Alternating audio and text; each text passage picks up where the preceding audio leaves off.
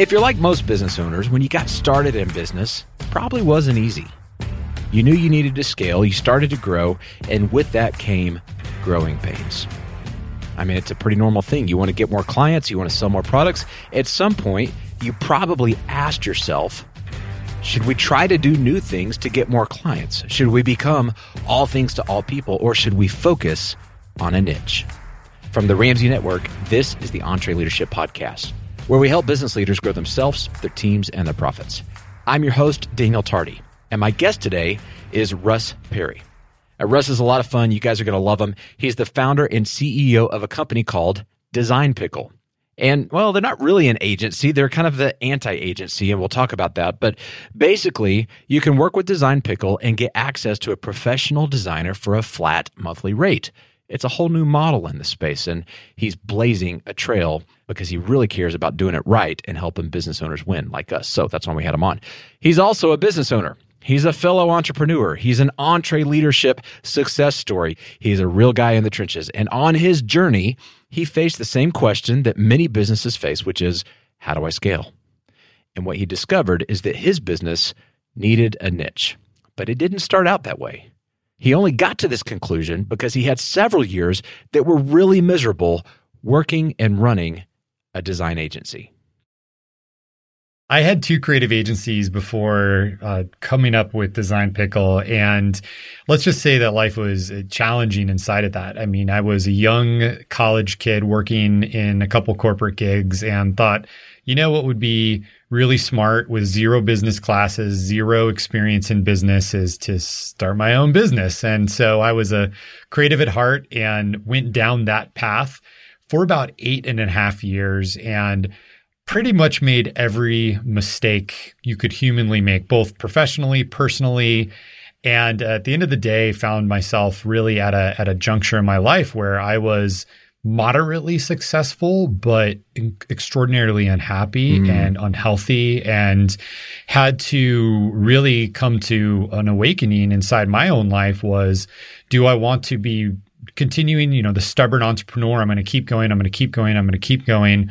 Or do I take a different path and close down, you know, what was all of my professional life really? Because I started my first agency when I was was 22, uh, right after college. So yeah, it, it, was tough, and I can't. You know, to anyone who is running an agency, I, I feel you. I have been there. um, but from that was the ashes of my career. I, I, like I said, I took those lessons and and and decided, you know what, I'm going to put a different framework around what I want to do next, and um, that's been my journey the last six years. What happened that got you to wake up? Did you hit a wall, or was it kind of a just a chronic tailspin? So it started, I think, with this identity crisis that I had starting a business at such a young age.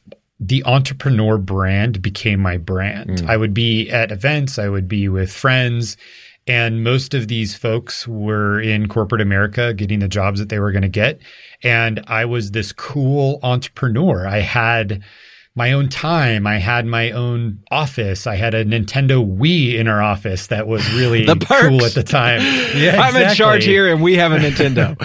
oh, that's fun. Um, but I, I, I started to adopt that as the primary identity for myself, and there hindsight you know 2020 obviously but there were a couple influences that really came all to a head. The first was that my business was just not a good business. I just didn't have business financial acumen.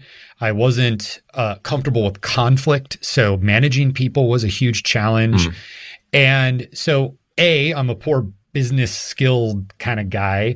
Uh, and then there's a history of alcoholism in my family and that was rearing its ugly head as I became an adult, you know, drinking and and and that was a social activity. I went to a state school, Arizona State University, so there was that vibe.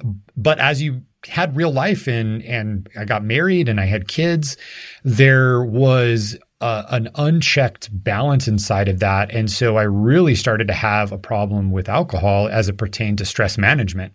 And um, anyone who's been in that boat knows that it's like the worst way to manage stress. But that was, again, just a lack of resources, lack of honesty, lack of support in my mind. And finally, at the end of the day, for me, um, my marriage became really stressed out during this time. Uh, made some really poor choices inside of you know my own priorities, and and and the decision to just change it all was business is not first. It's my life, it's my family, it's my health, it's my connection with them. And I knew that if I wanted to truly achieve in those personal areas, that I would have to let go of of this this identity mm. that I carried with me for so long, start fresh and focus on that, which I did for almost 2 years after I closed my agencies before I even thought about what my next business venture would be. It's funny how common it is, uh, you know, especially in entrepreneurship. Uh, this this story, like young twenties, wanted to be independent, set out to do something. Um, many times, you know, it's like we're chasing something, and then we've still got these insecurities, and and parts of our business are not working, and so we're compensating, and there's the stress, and there you know, things like alcohol becomes an addiction, and mm-hmm. like it's just it's funny how kind of normal that is, and then you like wake up one day. Yeah, and I found it's this paradox because part of my awakening was quit quitting drinking. So I've been sober now seven years. Wow, congratulations. And thank you. but I found like so many people have the same problem. But it wasn't until I kind of made that leap and was willing to talk about it and share it that it was like, oh yeah, I struggle with that. Oh yeah, I struggle with that. Oh yeah, I struggle with that. And and I was like, where were you the last eight years? Like I wish I could have had these conversations, but I think the timing for us to change, there's always a reason why it happens at the time it does. But in the hindsight, you're exactly right. There's so many people I've talked to since. I've I've I've actually wrote a book about my journey and the the connections that people have with my story, even though it's very plain, you know, I, there wasn't some horrible like um, you know falling out moment. It was very gradual. There was a lot of bumps along the road. There were some definitely dark points. But as i've shared it there's been almost people saying you wrote my story. Like mm. this was my story. And and i think the the willingness to admit it and to admit those struggles and admit those challenges it's not as celebrated as the big business successes, as the big wins, as the mergers, as the sales, as the profits, as the dollars. Right. So people don't think it's important. Well, there's no big public trophy or milestone that as a society we point to and we say that's an accolade. You know, it's yeah. it's more behind the scenes. It's it's more personal in some ways. Yeah. Yeah, but it since then it's been my superpower is being able to be radically honest, almost making folks uncomfortable sometimes about my past. That has allowed me to then ratchet up those professional deficiencies that I carried with me. Leadership, strategy, vision, all of that has been built upon what I worked on personally. You know, you talked about this moment when you woke up and, and you put family first and you know social it, sounds like you were working to just become a more balanced person and the business mm-hmm. was not all consuming.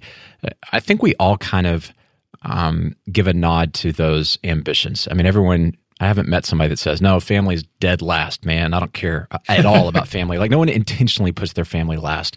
So practically what did it look like to shift to actually prioritize family and the other parts of your life that that weren't just you know sacrificing on the altar of the business? So two two parts. One was philosophical and one was very very practical. The philosophical part was not directly tied to my my journey with alcohol but it's very correlated if anyone's been down that journey was recognizing i was an addict mm. not with alcohol but with my business. And i and i argue that all entrepreneurs have to be addicted to their business at some point for it to succeed. The odds are against you. You have this crazy idea. People may not support you. You're entering, you're leaving comfort to go into this unknown world. It's like you have to be a little delusional. Yeah, exactly, exactly. Um, and and I argue that there is a healthy level of that mm-hmm. that drives us that we really need to get there. So being okay with that, but knowing that the the byproduct of my success has to be built on that foundation. So not not like fighting it or thinking that I have my work life and my business life and I'm going to work really hard so that I could have this great life and and and connection and all of that personally. That philosophical acceptance was a big weight lifted off of my shoulders both as an entrepreneur and as someone who struggled with substance. And and the second part and I know you get really high level advice here at, on the EntreLeadership podcast. Was I worked with a, a business coach, and I never had worked with a business coach before, and and and I and I and I thought like this this is crazy. I'm paying this person all this money, and they're asking me questions. They're not even giving me advice, and I'm answering my own questions. and yet I'm paying them hundreds of dollars an hour just to ask me like this is silly, but they made me write down what I wanted irrespective of business success. Hmm. And that was a game-changing moment. Like what do you want with your family? Where do you want to live? What's the lifestyle you want to have? Putting all of that as my first goals and my first targets first versus where we as entrepreneurs are always like, I mean, it's the New Year's, we're recording this, like, what are our goals? What are our targets? Where do we want to be? And so right. I, they made me do the personal values and goal setting and vision work first. And then from there, I did the rest of it. But like hiring the coach and him making me do that, I, I, it's so simple, but I had never done that before. And it was radically changing. I've seen it happen thousands of times because you know we have a coaching program, mm-hmm. and it, yeah. it's the reason that we have that, and it's largely based on our friend Henry Cloud, who's psychologist and author and speaker. Uh, he has a great book called The Power of the Other, and the whole dynamic there is that it, it takes another person to get you to kind of get out of yourself and actually do some of this personal work. It takes another person right. to, to hold you accountable on the hard things. Like we just can't hold ourselves accountable. Like it's just impossible. We yeah. can't see into our own blind spots as much as we want to say that we're self aware. It takes another person. And a coach is, you know, if they're a good one, I mean, they're, they're really good at getting you to kind of get that stuff out put up the mirror. They just put up the That's mirror. It. What do you see? What What's your obstacle today, Russ? No, you're supposed to tell me the mm. solution. I don't want to talk about like, but then of course we we see that mirror and then the change is more permanent when we are generating it but I love that. And and I and I vividly remember I hired this business coach. I met her in Arizona. Actually, I accidentally went to a women's business event. I didn't know it was an all women's business event, and I showed up. I was the only guy next to the next next to the husband of the event. But I was oh, like, whatever, I'll, I'll roll with it. Oh, and great. I loved it. And we were like hugging and singing and doing all this stuff together. But in that point, I hired a business coach I met there, and I'm like, great, I'm hiring a business coach. We're going to talk about all these business things. We spent six months talking about personal hmm. and family and balance. And it was just fantastic. It sounds like through that process, you crafted uh, a strong sense of purpose that was bigger than just the bottom line. We teach in EntreLeadership, mm-hmm. your purpose should be bigger than just making a profit, it, it should make a contribution and it works really well when it aligns with your personal values. But a lot of business right. owners never sit down and figure out what they actually value and what they want personally. And so it's it's hard to have mission and purpose come alive in your business if you haven't done that stuff at the personal level. And I would say the leap from my agency to what we do now today at Design Pickle was really to fulfill the the lack of integrity and purpose that I had in my previous career and I'll share this example. You know, creativity and design is an unregulated market. Hmm. There's no pricing. There's no dynamic where you can go look up like a car what this costs and if it's above this price it's not a good deal if it's below this price it's a great deal. It's not like pork futures. So, yeah, exactly, exactly. It's very subjective so, and artistic. Right. Yeah. And so uh, I used that to my advantage when I had an agency. We sold big, expensive projects. I was a great salesperson. And I did the opposite. I overpromised, underdelivered. Mm-hmm. And it wasn't in, in, in, it wasn't ever in a deceitful like I'm going to try to get you for what it's worth. I truly believed this was the value of what we were doing, and so I stood firm in that. And when we couldn't deliver, we churned clients. It was problematic. My team was never happy. They were always stressed. So I thought about how could I flip that value funnel to where we underpromise and overdeliver and create an economy where there is known variables of price. There is known this this structure in place where you can expect I pay this, I get this. Hmm. And that to me led into then the values and the purpose, which are our current vision statement is to change lives through creativity. And I wanted to create an environment where both creatives and clients could come to Design Pickle. The creatives could have a career. They could provide for them and their family and their life. And the clients could access our creatives in a way that was comfortable, consistent, and stable and not ride this roller coaster of big agency fees, hourly billing, I'm delayed, I can't work on this, and the chaos that sometimes, not always, because I know there's probably some creatives that listen to this, but that can sometimes yeah. come with finding and hiring creatives. I'd love to hear more just kind of at a um, utility or, or practical level, like contrasting the agency world. I mean, for people who are not as familiar with agency world. It, it, sounds like you're describing something that's kind of normal if you're from that world. Uh, right. How is it different than what you guys are in the vision that you have at Design Pickle? Well, Daniel, let me give you a quick masterclass in the five ways to buy creativity. So this is this will help anyone. So the there's really five ways that you can go and, and hire creatives. The first has been around forever, and that's an employee. And I think that's what most people are familiar with. Employee is fantastic. You get to hire them. There's all the benefits of someone that works for you, all the cost, all the all the process of, of mm-hmm. hiring someone. That doesn't take explaining. Then, you know, sometime before the Mad Men days, there was the agency, and we basically the agencies came around and said, "Look, we're gonna we're gonna take all of that responsibility off of you." to find and hire people. And we're just going to be a specialist in whatever it might be. So today there's digital agencies, there's Facebook agencies, there's design agencies, there's agencies for everything, video, whatever it might be. And the the downside of agencies is you're then paying for all their overhead, all of the cost. There's a lot of process. There's buildings and structure. So the fees are usually, if they're a decent agency, very high. And that's been that was kind of what it was.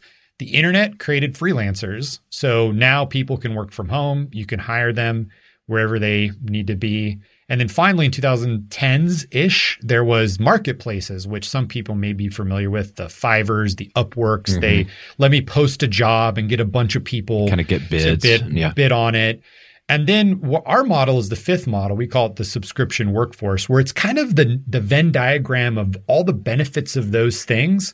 But it is it is a new model, and there's lots of businesses now adopting this model where I hire someone, I hire Design Pickle, pay it like a software subscription. I get that connection with my designer, but it's affordable, it's scalable, and it moves with my business. So if I have a lot of work one month, we can scale it up or down. And um, no solution is perfect. Mm. You know, no solution. You can't do everything with just one or the other but that's kind of the grand you know that's my that's my educational lesson on how to buy creativity no i love it you know it's today. um it's cool because you're it's like you're blazing a new trail i mean you said hey there's a better mm-hmm. way uh, we're gonna lead the charge on this for the industry uh, business people are exhausted with some of these other options especially I, am a big fan of hiring if you can if you if you have a right. long game and we have a whole creative suite internally there's a lot from a culture standpoint that we really value in having our people right here in house.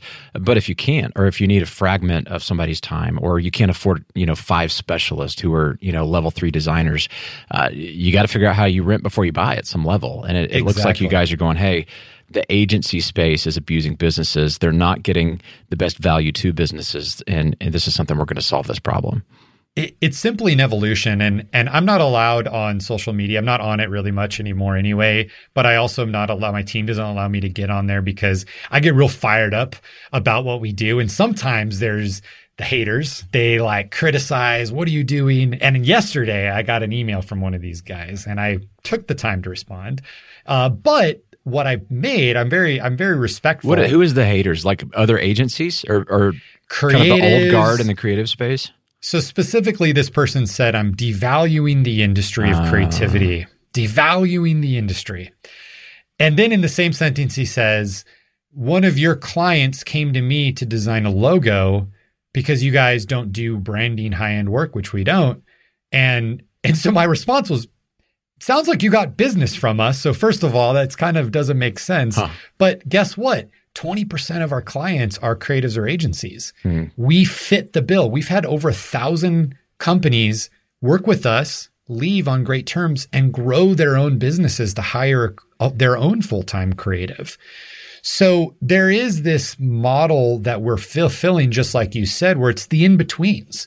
You know, maybe you can't get someone full time, or maybe you have a team of 20, but you need a couple part time folks for a busy season. And that's that beauty. And I think what we'll find as businesses models mature is there's this like elasticity model that will emerge where it's like, I, I need more, but I don't need it forever. Or I need, I'm just starting and I can't pay $10,000 retainer to that cool agency but I could pay $1,000 a month and get this help in this way. So, in blazing a new trail, creating a new model, I, I like the idea that you've got this niche and, and there's some novelty to it. I, I also imagine as you've mentioned, there's there's adversaries, there's there's haters, but just in explaining it to like new clients who aren't familiar with the model, what have been some of the bigger challenges in, in describing this thing that hasn't existed before? I mean, it, you're having to birth a new baby and then tell everybody yeah. this is what it is and nobody's ever met it. Uh, what has that been like? It's actually one of the funniest parts that the biggest sales challenge that we have is that people don't believe it's true. Hmm. We have a believability problem in sales. What we do is not complicated. I'm not selling some crazy bleeding edge technology of like a computer implant chip you put in your eyeball and you have to like trust me it's not going to make you blind. Like we offer a very common thing that most of our clients the good the ones that we would like to have have bought before. It's the believability of our value proposition. You know our our pricing it's it's either 500 or $1000 a month to get a part-time creative. It's no contract. It's it's it works. Like you you there's no variability yeah. in pricing and people are like how do you do it? I don't I don't understand. So we're we're always working on building trust, and part of our brand it's it's um it's very simple. It's a smiling pickle. Like it's how do we be friendly, which is one of our core values. How do we connect more than creative services? We have a full support team that can just help you out. Like that, if you just need to talk shop, and that building trust part is how we overcome the newness part that you mentioned, which again, I'm, you know, I've listened to so much EntreLeadership. That's not a new concept for for listeners mm-hmm. if they're listening to this podcast. Is, but it, it is something that I can't overstate the value of, and um, and then we just let people try it out. Like just hey, just try it out. If it's not a good fit, we're not going to twist your arm and force you into indentured servitude. Like you can come in, try it out. If it's not a good fit, then that's that's okay. So we don't take ourselves too seriously and we don't try to sell it too hard because I think that comes off almost desperate and that's obviously not the the best sales strategy. I have to imagine that there could be some like when you're talking about the believability, there could be some skepticism in in the pricing being lower. You know, we all have this thing like you get what you pay for, or the right. fact that it is expensive probably means you can demand a lot you know, okay, it's only $1,000 a month, but am I really going to get quality work? Am I really going to get uh, the customer service, you know, that I need or the response time or being able to go back and forth on multiple iterations till we get it right? You probably can't get that for this price. I mean, it seems like there'd be some skepticism if you're 10%, you know, uh, or, or 10x uh, lower than what, what they've right. you know, been used to paying for that.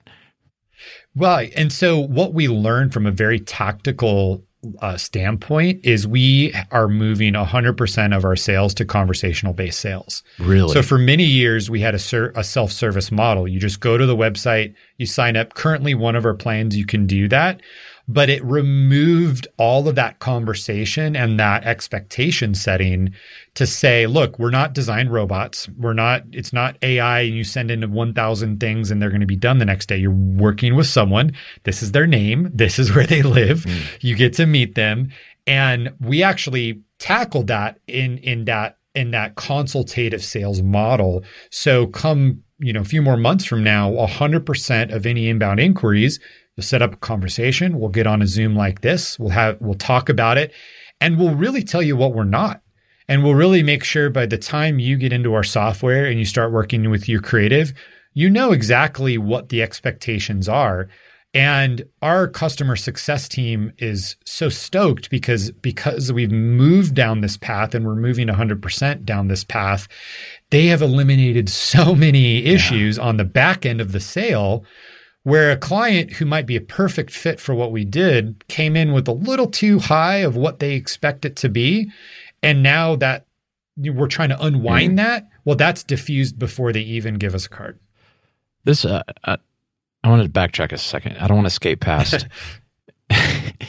you're you're running the opposite direction of where everything else is headed in terms of sales being automated, being digital, AI, chatbots, blah blah blah.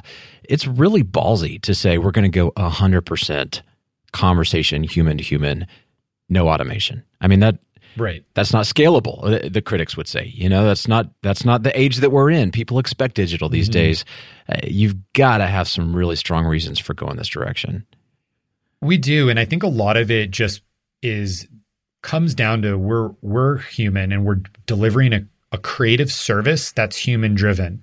So you and I, Daniel, we could have the same designer, we could have the same business, we can be competing, you know, same market, same design collateral, brochures, Facebook ads, and you come in and you have a wonderful experience and I'll have a terrible experience. The variable is the client. It's not the creative, it's not the company, it's not the software. So we have to actually put up friction to ensure that we don't get the wrong kind of client. Mm. And I don't mean bad or mean or evil, although we've had a few of those and I've had to fire them pretty fast. I mean, like, what's your skill set? Are you willing to get on and, uh, and write out what you want? Do you have the right kind of creative assets like a logo and, and content that we can yeah. work with?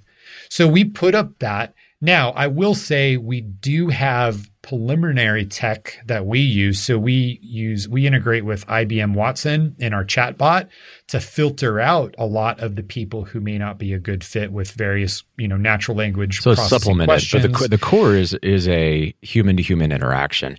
Absolutely. I, the other thing Absolutely. I like about it, I have to imagine that some of what comes with that as a benefit is expectation management. I mean, you can pick up on the nuance totally. and or they, they may say a statement and you're like, oh wait, hang on, they're they're thinking we're about to do something we're not going to do but verbally i can i can coach them back into something that they're still very happy about but now their expectations right. are aligned with what we're able to deliver on where you're trying to do that through a, a lead form or an online transaction it's almost impossible Right, because the level of your trust going into our first month determines what happens if something goes wrong. Hmm. If your trust level is high in us because you and I have had a conversation, I've learned about your business, we've gotten a good match. If there's a small error on say a layout or, you know, a, a link was sent incorrectly, you're like, "Hey guys, fix it next time. Let's let's get back to work." If the level of trust is low, the second there's an error, ah, I knew it. Right. This was too good to be true. I'm out of here. So we try to build that trust on the front end as much as we can and create this experience before you've even started to say, look, we're here. We we have your back. We're ready to work for you and ready to support you. Well, business owners listening to this, eh, you really need to to not miss what's going on here. And and what I hear in this is advocacy. You know, if you mm-hmm. have an advocate, if you have a guy, if you have a girl, you got someone over there who you can just text. And I'm buying a new, a, a, new truck right now, so I'm shopping, and I've yeah. got a guy, and he finds things on auction, and he buys them, and he takes care of everything, soup to nuts. He, he delivers it to your driveway. If you have the old car that you're going to trade, he buys it, and like it's just super simple. And right. the other day he said, Hey, I found one, but I can't do it because it's direct through the dealer. But if you want, it meets all the specs that you want, you can go directly through them. You'll just have to set up the shipping. And and I was like, no, dude, I don't. you're my guy. I, that's not the truck for me because I can't do it through you and you're my guy. And all I know yeah, is yeah. like he's just going to make it happen. He's going to take care of it. And if there's a problem, I can text him. And he's it's like he's responsible for this outcome, which is I've got the truck I want in my driveway. Period. I don't want to project manage the whole process. I don't I don't right. want to call multiple times, and I don't want the dealer saying, "Well, that's the sh- the shipping company; it's their fault now, and now you got to go deal with them." And I just want one person that's going to take care of it all. And uh, we're really starting to lose that in this world where you can't find a guy at a company. Most companies aren't even listing their phone number anymore. You have to go through their, you know, their client service chat thing, and and you just you go, okay, I don't. This is going into a black hole. I don't know if somebody's going to get back to me. Well, and here, so I got a guy like that too, and I love him. Uh, so the point that that we realized is is so many people want to disrupt their business and hey we're going to do this new crazy way and we're going to do this new thing and this is how it's going to work but what they fail to realize is the the history of buyers and what they're familiar with and how they buy your service or product and so inside of cars although there have been some very successful online companies that you can kind of buy it like amazon people are used to buying it from people so, how do you continue to innovate but keep that core premise? With creativity, the reason you talk to someone, most people have bought it by talking to someone mm. and they want to test, they want to feel it's an emotional experience. So, while we innovated in all these other ways, the technology, we innovated with the pricing model, we, we tried not to deviate too far from the buyer's past experiences because then we're just creating more hurdles of trust to overcome uh, to to to be able to get to that level in which they're willing to say, "Okay, I want to work with you." Well, and I think this especially applies if you provide a service. You know, I mean, because if you're going on Amazon to buy a toothbrush, you probably don't need a guy. You just need to get out of my way. Let me one click order this thing. But if, if yeah. there's complexity, if there's multiple variables, if there's going to be some nature of back and forth talking about the work, uh, a, a service that's provided that doesn't have a known, like you said before, it's not a commodity where you can just say that everybody knows exactly what this is. There's some describing that has to take place. There's some Q and A and back and forth that needs to happen through a dialogue. And I would say too, what is your business model built around? Is it transactions or is it relationships and long term value?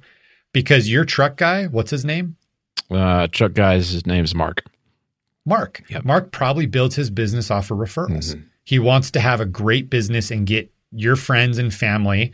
So for us, it's it's the same way. We want clients that work in a place, leave a company, pick us up That's at right. their new company. That's how tell I found their friends because I have a friend. Yeah, he said, "Hey, I got a guy." Yeah. I said, "Send me his info." got a guy? Mark. That's it. I hope Mark is listening. You're doing a great job. But point is, the point is, if your business model is built around the transactions, then yeah, this may not be applicable. But if your business model is built on maximizing that long term relationship, which in turn maximizes the dollars, right. then you really have to start there from the very beginning.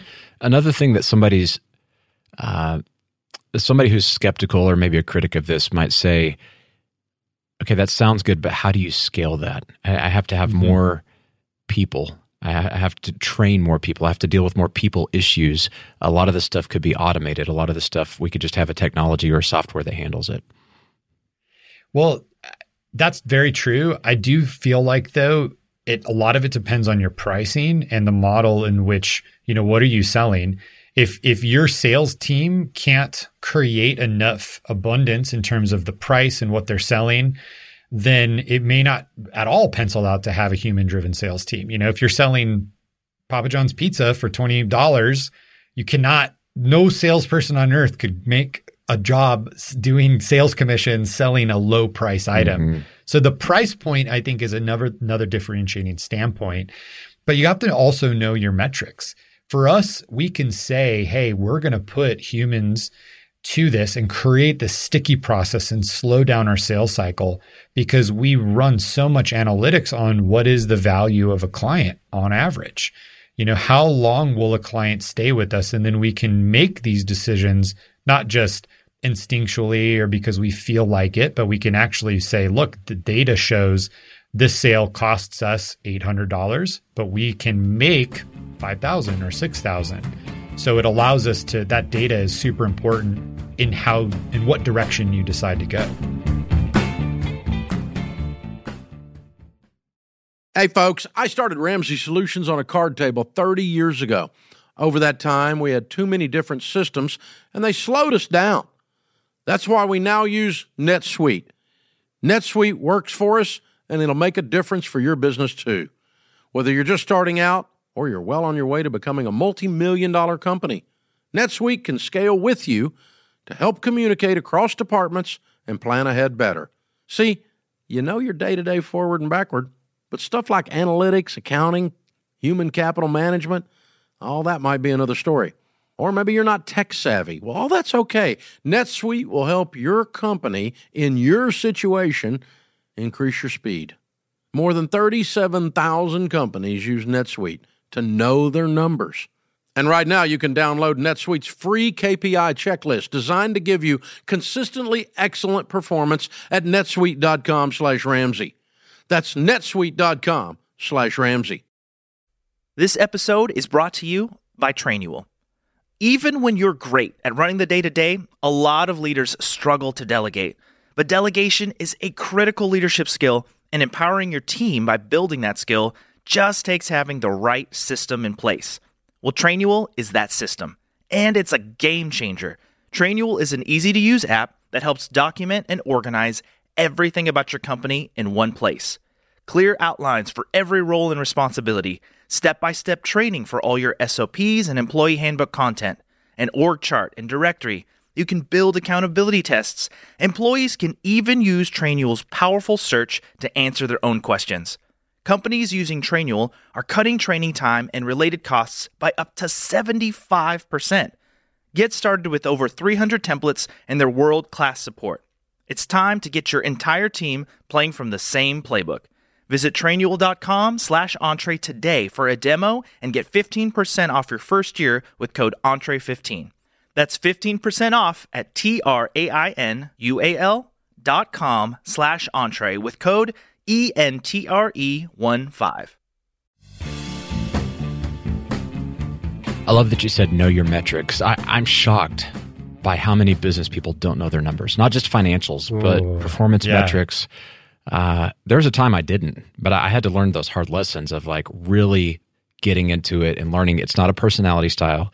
It doesn't matter if you're not an accountant. Like if you're going to have the responsibility of running a business or a business a business unit, like you have to know your numbers. Yeah. Yeah, I mean, back to uh, pre-design pickle Russ Perry, that was another one of those Mhm. areas. Couldn't read a P&L. Asked me how much does a customer cost to acquire? Had no idea what that meant. You know, above the line, below the line, gross margin. These things were so foreign to me. But I'll tell you a funny story. This is actually my my. I had one business partner in my life, and and the second part of my agency career, I had a business partner. He's from Argentina, and we were getting together. We were really excited, and he's like, "Russ, we're going to create a business plan," and I'm like, "Federico, you know, I, I get it, man, but dude, business plans, that's like what MBAs do. We're not MBAs. Like, let's just hustle. Let's, we're not going to create this. Here's a summary and here's our marketing Because it sound, what did it sound stuffy? Sounded yeah, unrelatable? I, when I was just, and I was just, you know, young Right. and I just didn't care. But, but he didn't actually mean a business plan. It was a little bit of a translation error. What he meant was a financial budget hmm. and a money plan. And that stuck with me. That that translated to him. That was the business plan. It was the metrics. It was the numbers. It was everything. Because when he finally showed me the business plan, I was like, "Oh, this is what you uh-huh. mean." And and for now, from then on, I was like, "I got to know the numbers because you can't make the decisions to go this way or that way without that stability and confidence around how is it going to impact you financially." What have you done? I mean, it sounds like you kind of had this epiphany moment, but it's it's a lot of work and it's a new discipline to really stay on top of your numbers. How how did you go from novice to ninja when it when it comes to being on top of this stuff? The the real answer, and it's so low tech, is I built my own P and Ls by hand in Google Sheets hmm. for for two years. I would get the bank statements. I would categorize things manually. I would put them into the categories. I would have all my income in one box at the top. I would do it at the bottom. I didn't use an app. I didn't use anything to auto aggregate and categorize. I did it super manual. And I learned that in design school. In design school, you learn to draw by hand. You do lettering by hand. You learn the basics. You learn the basics really, really, and you, like, th- this was this was something that I got so frustrated, but later on I was able to do the computer stuff better. So same thing with the finances, hmm. and even personally, I never really used apps to build my personal family budgets. I did the same thing, like once a month, download the CSV file. It would take me longer, but I knew every piece, every transaction, and it built this discipline that I I carried with me till we grew enough to where we could have other teams, but I knew what to expect from them at that point. It's so funny how intimate and, and familiar you get with the numbers when you do it that way. I had the same oh, experience. Oh, yeah. I'm building all of our event budgets in Excel and like when you have to build the formulas and and just like crunch the numbers over and over and then you're trying to build graphs and things that go with it so that it can actually spit out information for you. You know, today uh, even in Ramsey Solutions, a lot of that stuff's automated and I can look at a few numbers and go, "No, that's off, something's off." And people are like, "How do you know that?" I'm going, "I don't know. I just I spent so much time with them at a granular uh, manual, uh, you know, kind of not Yeah. digital level. I mean, I guess a digital in a spreadsheet, but it, but in a very analog type format where you're you're really your spidey senses go way up when you do it that way. Totally. Well, because the numbers you're seeing today are actually the result of your past actions. So, how can you change your future actions unless you see those at a detailed level, which changes your spend and changes your income and whatever it is? So, I look at numbers as this like his, it's this historical viewpoint of everything, all the decisions you've made, and then it's a guidepost of like, okay, where do you want to go from here with your future decisions? And if if there's just some app that's auto categorizing everything at seventy percent, you know, and and you you don't know why, then you're never going to get the right data to change your behaviors moving forward. Numbers are one of those things. uh, There's a lot of things in business you really should delegate or automate. Like they're not the best use of your time as the owner. Yeah, finances is one of the you, you could you can delegate and bring in resources but like you've really got to stay on top of that it's it's not one of those that the goal is how little can i have to do with this because i'm a creative type or it's not my personality it, it's like the i think it was mark cuban who said accounting is the language of business Oh yeah. and so Yeah. imagine like walking around in a foreign country and you can't speak that language as a business owner Right. you, you're going to die and it's liberating. It's liberating. When I got done with those spreadsheets, I felt so in tune. I felt motivated. Even if there was a red, scary number, I knew why. And and and before, if I just like, oh, I hope the bank accounts, I hope there's enough at the in the statement. Like, oh, come on, there you're living on edge. You're living with stress. which So is how most businesses funny. operate. It's crazy. Right, which is why most businesses fail. I mean, you know, I really think it comes down to that is they don't know what's going on in their business. Right, right. But yeah, I always would I I'm like feeling it right now, that feeling when I would be done and I'd be like, all right, well, we lost a lot of money, but I know exactly what to do. Well, it's empowering because you got the clarity on how to go fix it. You know that you know Yeah. the root of where that problem is, and it, it was with that vendor, or that check didn't come in, or we've got a sales issue. It, like it's you're super powerful when you have that information, and you can go attack the problem and and have full confidence you're attacking the right problem. Like there's nothing worse than that Mm-hmm. feeling of going all in, trying to work on a problem, and kind of half guessing the whole time. Like, is this really even our problem? And it you, you just you second guess and you hesitate when you do that. And just for the listeners' context, we are in our sixth year of business now. We're just completing it, headed into our seventh. I did this years one through five. I didn't make my first internal finance hire to do it. I had one part time bookkeeping company kind of help me out with just some taxation stuff, but I did this from years one through five all on my own. So it was not something I got rid of quickly as we grew. You know, I, I'm curious where you. Yeah, I'm gonna I'm gonna guess at something. You can tell me if I'm right. You're a creative type. You, you come from this agency space. Um, you, you got the swagger. You got the the. I imagine visual and and you know sexy brands and all that kind of stuff. You got cool hair, which I'm very jealous of. Like you don't strike me as somebody who's nerdy and who's just like naturally like yeah the numbers. You clearly had to develop a discipline, and to say years one through five I did this manually. It, that's very arduous. It was painful. And so I did not like it. the the Yeah. value had to be pretty high for you to push through. Like how did you know it was going to be that valuable? It really started personally. So I copied this habit from my personal life and actually consuming, you know, a lot of content from your company and wanting to get a hold of my numbers. I was like, you know what? I tried to download these apps. I tried to use this these things that did it all and create budgets automatically. And I was like, you know what? I'm just going to do this the old fashioned way. And it was so successful in understanding my personal finances. I said, all right, I'm going to do this. And granted, it was a lot more transactions, it was a lot bigger volume, but it was painful every time, all five years. I never enjoyed it. I loathed the days that I would do it. It would be a grind. I would take 20 breaks and take way too long. But when it was done, the relief was so immense that it, it was worth it every time. It's like that really hard workout mm. or that really challenging thing you do. And then you finally are done. You're like, I'm so glad I did that.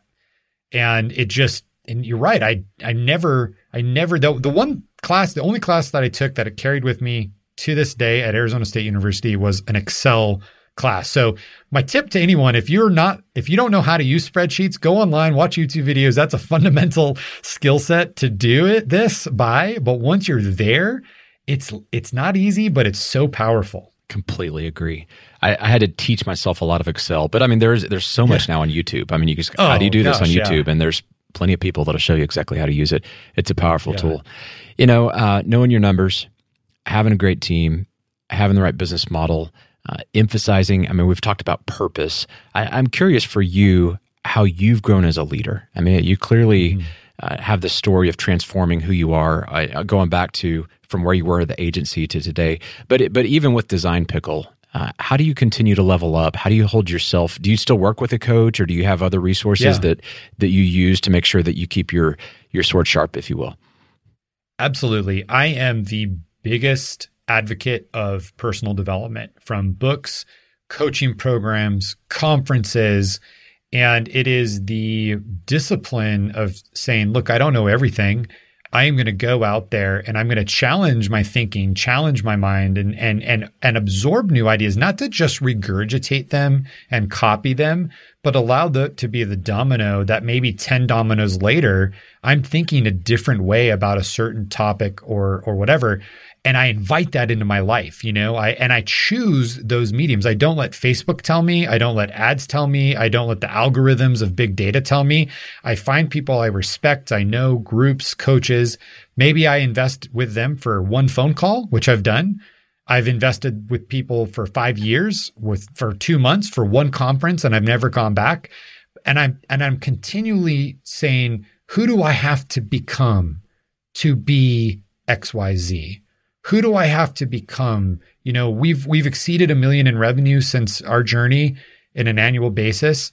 That was an unfathomable number for me my whole life. Mm. And I just continued when I started on the growth journey, I said, what kind of leader do I need to become to generate this much value in the world? Who do I need oh, to be? Like Where question. am I? D- Say that again. That's a good question. Say that again. Like, who do I need to become to generate this much value in the world? What kind of leader do I need to become? And then the doors would open. Wow, I know nothing about conflict. I mentioned that was a big challenge for me. I was the guy, if I got a wrong dish at a restaurant, I'd be like, no, it's okay, babe. Don't, don't, don't send it back. And my wife's like, I'm gonna, I'll send it back for you. You're not, you know, like it's their job. I was like, oh, I don't like the conflict. But now, you know, I worked on that and I did, I did, I, you know, that specific example, I've done a lot of hard, challenging things not related to business, big physical events, climbed a mountain, learned new skills. And so by inviting challenge, I learned how to conquer conflict in that regards. Mm. But it's it's never ending. It's never ending, and um and and I'm also a big study of biographies. Like I'm currently reading the Michael Eisner biography, the uh, former former CEO, or actually three CEOs ago of Disney. But like learning about Disney when it was like my heyday, the 90s, the early 2000s, like late 80s, studying what were the decisions, what were the challenges they were facing, totally sizes up my life in a very mm-hmm. humble way. You know, when you're like, we made this decision and we lost a billion dollars. I'm like, wow, I'm so worrying about very, very different things. It's so funny how I, I just, I don't like to put people in buckets, but I, I've just talked to thousands of business leaders, and mm-hmm. there's people who don't really grow themselves and invest in their personal growth. You know, they're not readers. They they don't go to conferences. Everything you're talking about, and then there's people who do, and like you can get to a certain level, I think, of success without it, and and then you're just kind of like locked in. Like it's just your life is kind of is what it is. I'm not knocking it. Like if that's all they want out of life, fine. But uh, there's just something about what you're saying, and I think at the core, as far as a principle, it's like teachability and hunger and staying curious and and always starting with what can I change in myself instead right. of like the problems out there. It's like it's me. What do I need to work on? I've got this deficit in your case conflict. Okay, I'm not going to just let that be true of me. Like I'm going to do something about it. Right. I did boxing for 2 months and that was so rough and uh, but it worked you know like literally going in and getting punched and mm. choosing to go do through that and i was terrible and slow and anytime i actually hit my coach he would just unleash on me and put me in my place but it was like okay i'm gonna go invite this challenge into my life and then and then see who i become to get through that with that. Well that's the key. I mean it's it's like it takes a special mindset to say i'm going to invite discomfort. Like because we mm-hmm. all want to be comfortable. But to say no right. i'm i'm going to intentionally create discomfort in my life. Like i'm going to proactively seek this out because i know the benefit is I, I grow a muscle i grow a skill i develop in something that's going to pay dividends in my life over the long haul well, and I have to actually give credit to to your program and and this podcast because one of the top five business books I've ever read and I continue to recommend is Thou Shall Prosper. Mm. And I heard it first from from the EntreLeadership podcast. great book. But that book anchored in my purpose as an entrepreneur to create more value in this world. And that's what fuels my quest of personal development. I'm not just going to do this for fun. I wish I could, you know, I love video games. I, I would love to play video games all day long. It's not creating much value for me as a leader. So I choose these challenges because if I grow as a leader, that means I show up the Design Pickle and we can help more lives with our creative services and software. And I feel that that's that that connection of the growth of your business is reflective of the growth of the value you're creating, which I got from that book, was like game changing for me in hmm. 2014. Like so game changing. That's huge. I mean, when someone links that up and you understand, and, and you're saying the value created, I, I think it's fantastic. You know, it's value created that is a contribution to the world. And, right. and if we're not contributing, uh, we're not sustainable in our efforts. Like it, it, like it's just impossible to do this really hard thing called business. Uh, like who would keep going if you didn't feel like right. you're making a contribution? Because there's days it just sucks. There's days you're just like, yeah. I just don't want to do this. I want to just go get a job. And it's in those moments we go, no, we're we're contributing massive value. It's not just to increase my lifestyle or get a bigger house. Those things are fun. I'm not against those things. But but if you don't have that broader sense of like we're changing people's lives, we're doing something right. that's noble and worthy, and we've got to we can't let them down is kind of the sense you have. Well, and this was hammered home to me in in a way I will never forget in my first trip to Mexico last year or 2 years ago now in 2019 and I met some of our creatives down there, and a woman pulled me aside and she said, Russ, I used to have to commute three hours on a bus every day to my job. I would sometimes get done at 9 p.m., and I would have to make a choice. Do I take a three hour bus ride home? And friends of hers, thankfully, she had never had this happen, had gotten raped, have gotten beat up, have wow. gotten robbed. Or do I just sleep at the office shower in the bathroom with at a sink and get back to work the next day. Oh my gosh. And we were able our all I mean even pre-COVID all of our creative our whole team is always work remote, work from home, and we were able to give her a full-time career working from home. Hmm. And that story of like I've created value in a much different way than I ever expected of safety, security. Yeah, it changed your life. Changed life with a simple simple decision and I remember deciding to be a remote company years and years ago. That came out of business development hmm. because I was like, or professional development, because I was like, wow, wouldn't it be great and kind of strategic that we can work from our computers? And I, and I was studying these other businesses and learning about remote companies. Had I never kind of embraced that concept, the dominoes, you know, millions of dominoes later would have never connected to that single person in, in that unique way. Hmm. So you're six years into this journey, doing very well um, by by all means. What's the biggest challenge for you at this point? It's understanding who I am as a leader for the next six years. And I can be completely honest with you. I don't know if I have that answer yet. I wrote on my whiteboard upstairs a couple hours ago my job is line you know, what is my role now? Because I'm not on the front lines of customer success. I'm not doing the designs. Mm-hmm. I'm not doing the ad book, you know, algorithms, which I've done all those things. And and I think for me, it's it's if I'm going to attempt to answer that, it's building the world's greatest team. It's just simply focusing on the people from here on out. I got to trust in them. I have to empower them. I have to create an environment where they can thrive.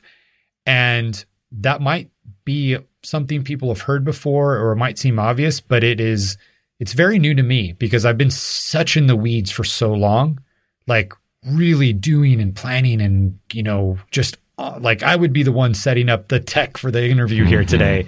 And now I have a guy. I have my, I have my guy who can do that for me. So, uh, you know, at the end of the day, I think that's that is the biggest challenge and and is is answering that question and then just going all in on it.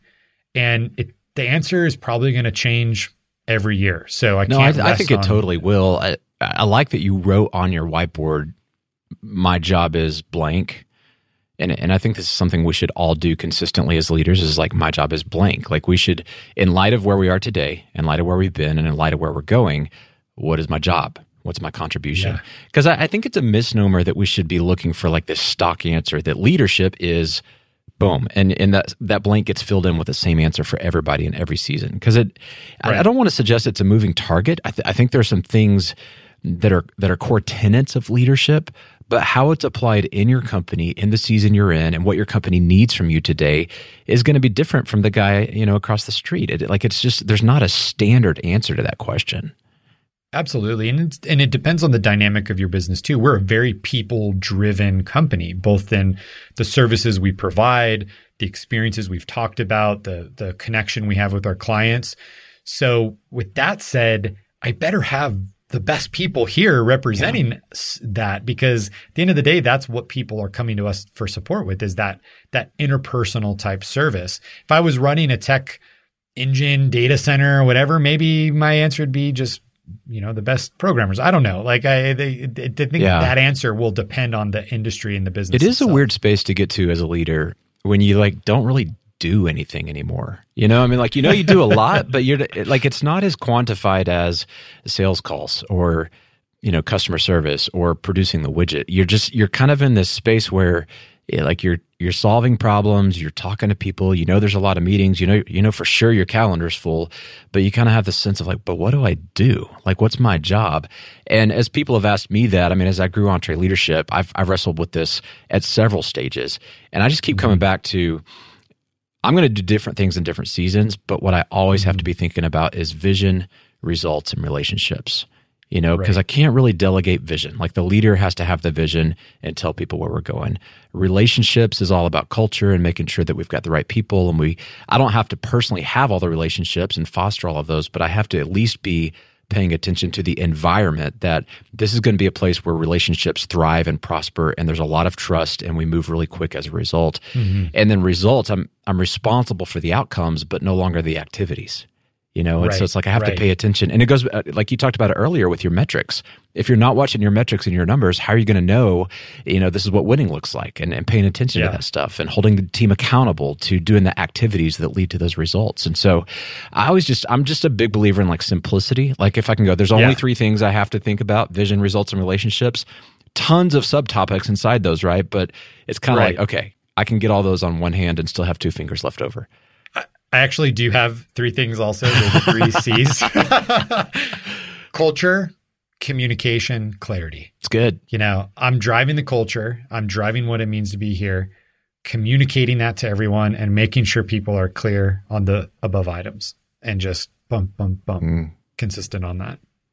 When you think about vision and, and communicating the vision, you guys obviously you have a unique service and and you are like we talked about before you're blazing a trail in this space. What does vision casting sound like from you to the team? I mean, how are you i mean is it is it regular meetings and what are you saying like what how are you telling people hey where we're going is going to work when there's not really a like there's kind of a benefit to competition sometimes because you can go okay we're going to be like them but better yeah. and you yeah. guys have this thing that's so it's a unicorn and you, you get the benefits of that but you also i would imagine the team's going what are we doing again are you sure yeah. how do you cast the vision in, in this kind of a scenario Right. Like, we're going to be more customer service focused. um, so, so from from when it was by myself, business of one, I created the vision. We call it a purpose statement, but mostly commonly known as a mission statement and our values. And I was like, day one, I'm doing this. I have a blank slate. I'm going to do it. And I'm so thankful I have. To answer your question specifically, I am the broken record of the year. Every single time we have a big group meeting, mission, purpose, values. Here's what it is are we've integrated all of those components, not just the vision, but the the values and the purpose of why we're doing the work we're doing into our hiring, into our decision making. It is the common language of accountability across Design Pickle. I don't if you're a software engineer, I can't hold you accountable to your code. That's someone else's job, but I sure can hold you accountable to the culture, which is built up by those three things. So we have it printed we have it of core values video, which talks about our vision inside of that, that all team members see. It's on our recruiting page. We have it inside of our reviews. So you're measured on these items and, and, and actually judged. Like, are you upholding the vision? And then at a leadership level, I make decisions every day by does this match up to our vision? If, two hours ago, perfect example. We are looking at how do we enable some software that promotes health and wellness across a global company. And it's it's you know people can't go to the gyms right now. How do we create this? And I found a company that they're kind of going out of business or they're not really working on their app and I was like, "Hey, maybe we could take this code, buy it, I don't know." And what I thought before I took this call was changing lives through creativity. Okay, that's our vision. If we were to successfully integrate this into our internal tools for our teams, would it change their lives through creativity? Absolutely. Yeah. Okay. This is now something I'm going to look through. So I'm like using it as like a, you know, like my kids in class with mm-hmm. the rules of the school, like, sh- you know, be nice, walk in a line, like, here are the rules of decision making based off of those elements. Yeah, it's it's like a filter for decision making. It is. Yeah, like, yeah, yeah. If this, then that. You know, if Super yes, easy. go here. If no, go here. You know, I, have struggled with this. I'm curious if you have. I, I like your mission um, changing lives through creativity. Sometimes it can be so broad, and and if we're not careful, we can talk ourselves into what are really bad ideas, and we're saying, yeah, but it kind of ties in. I mean, come on, you know, you see the connection, right? How do you make sure that it really is a filter, uh, that that you really have some guardrails and, and disciplines to saying no to things that are attractive, that are shiny, might even make you a lot of money. They're tempting short term to solve a problem that you have. And and you know in your gut, like you really should not go over there. Right. So our vision statement, you're right, you know, changing lives through creativity, that's the catch-all one. I think a clever enough person could like, hey, you know, let's spin this into that one. The next level beneath that is our purpose statement. It's more the business decision filter. And that we haven't mentioned yet, but that's to be the most helpful creative company in the world. Mm. So we actually use that for a lot of decisions around our team, the service, metrics, like helpful creative company. Sometimes helpful isn't nice. It's not friendly. It's giving hard truth. It's saying no to projects that aren't being helpful. And then the layer beneath that, the values, we've built out definitions and specifics to, to really measure will this enhance or be supported by these core values? and allowing those core values to bubble up through the decision process as well. Um, having other team members who care about this as much as I do also helps because they hold me accountable. They'll put it in my face. And I expect all the team members to do that and to challenge each other to say, Russ, this is this is not helpful or that wasn't friendly or hey, you know, this is not in line with changing lives. This is actually we we actually implemented a very strict, like hardcore strict refund policy for about two weeks. Like no refunds. And like our issues blew up and it was like immediate, like not being the most friendly company, like, eh, eh, eh, and it was like a quick reverse despite our financial team being like, we need to do this. So, you know, we can make pivots really fast too, based on these items. You know, a friend of mine, Pat Lencioni, he talks about core values. And yeah um, one of his big things is like you know their core values if they are something that you knowingly will lose money over or that puts you at a competitive disadvantage because yeah. otherwise you, you don't really like if it's convenient to value it or as long as it always makes us money or as long as we always you know, are are competing more effectively in the marketplace. But when you go, you know, I don't care about the opinions of them. I don't care what the competitors say, and I'm even willing to pay a premium in the form of lost money or lost opportunity to hold to this value. And in that story, I mean, you got you're literally bleeding out money that maybe ethically you could hold on to. Contractually, we could. Contractually, it's, in our, it's, it's, it's not like yeah. a, it's not like a uh, um, like you're breaking the law or something like that. Right. But from a value, right. you said this isn't who we are. Exactly. And and I mentioned having to fire a few clients in the past. Our first core value is friendly, and that's two way street. So if we had a client, we've had a few that came in and they just think because they're working with someone remote via email, they can treat them poorly, they can dis, dis you know dismiss them, talk down to them, and we'll we'll put up a friendly front first. Hey, you know, we need to do this. Let's calibrate. Let's talk. But I've personally stepped in hmm. And level set and fired these clients, two of which radically changed their behavior. And it, we discovered that it wasn't actually, it was a kind of a weird, someone else was using their account and they were not, they didn't know. And the other two we immediately fired, but we hold even our clients accountable to these core values and ensure that we can measure against it. Because if we have external partners, including clients, that don't match up with our core values, that creates conflict and friction. And how do we uphold them mm. with ourselves, but we allow these other people to slide? I really love that you do this, and and we do the same thing. Life is too short to work with, even if they're great paying customers, but they make you miserable like yeah oh, just don't do it you know but but i can hear people saying russ tardy you don't get it I, we've we've got this thing that we only have a few clients. They they represent this huge part of our portfolio. We just have to put up with the crap man because otherwise we're out of business. How do how do you actually fire a client? Like that sounds really scary if if you think well we only have a few and it may be hard to get another one. How do you do that? Well, I think there's only a few companies out there that only have a few clients in this whole world. Maybe like if you sell security services to governments, like there's only 100 plus countries in the whole world and that's your that's your client database. You have to believe that there is plenty of clients out there which is very hard to do. I get it. I've been there. Like when we started, we, if you had a pulse and a card, come mm. aboard. We will work with you. But I continue to refine my confidence that you only need a small fraction of a small percent of your market share to be more successful than your wildest dreams. Mm. I'll, I'll give you a number, the you know the craziest number I can think of, craziest number I can think of, which is like you know, a billion dollars of valuation and just like this huge, insane number for us 25,000 clients. That's it. $25,000, 25,000 clients. There are 25,000 clients in Nashville that could use what we sure. do.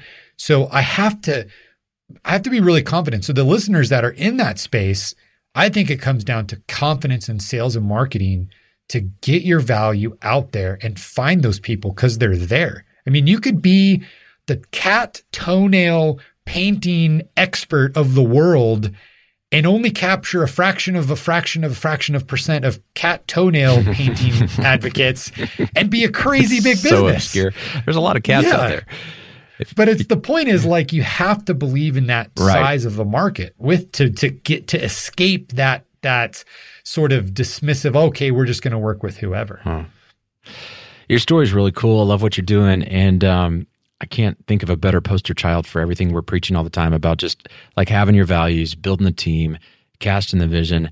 I, want you to talk to your peers right now, several hundred thousand small business owners listening uh, here in the early part of 2021.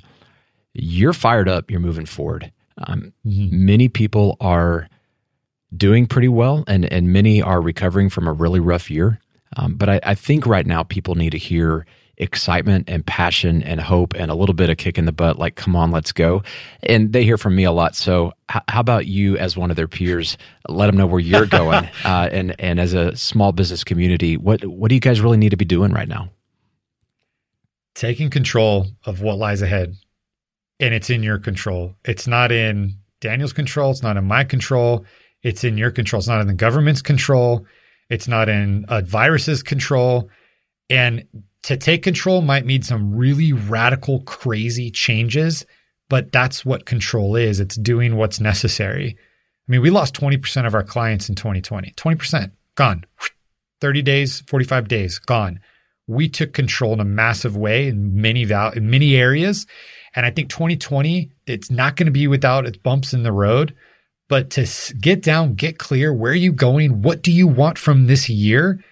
And then just challenging yourself, surrounding yourself with resources, you know, just pushing yourself to get clear on that. But success or failure this year is about your willingness to take control, which which is re- related to your willingness to make the decisions. Might be hard, but they're there for you to take. So good. My favorite thing you said today, you said a lot of great stuff. What kind of leader do I need to be to create that much value?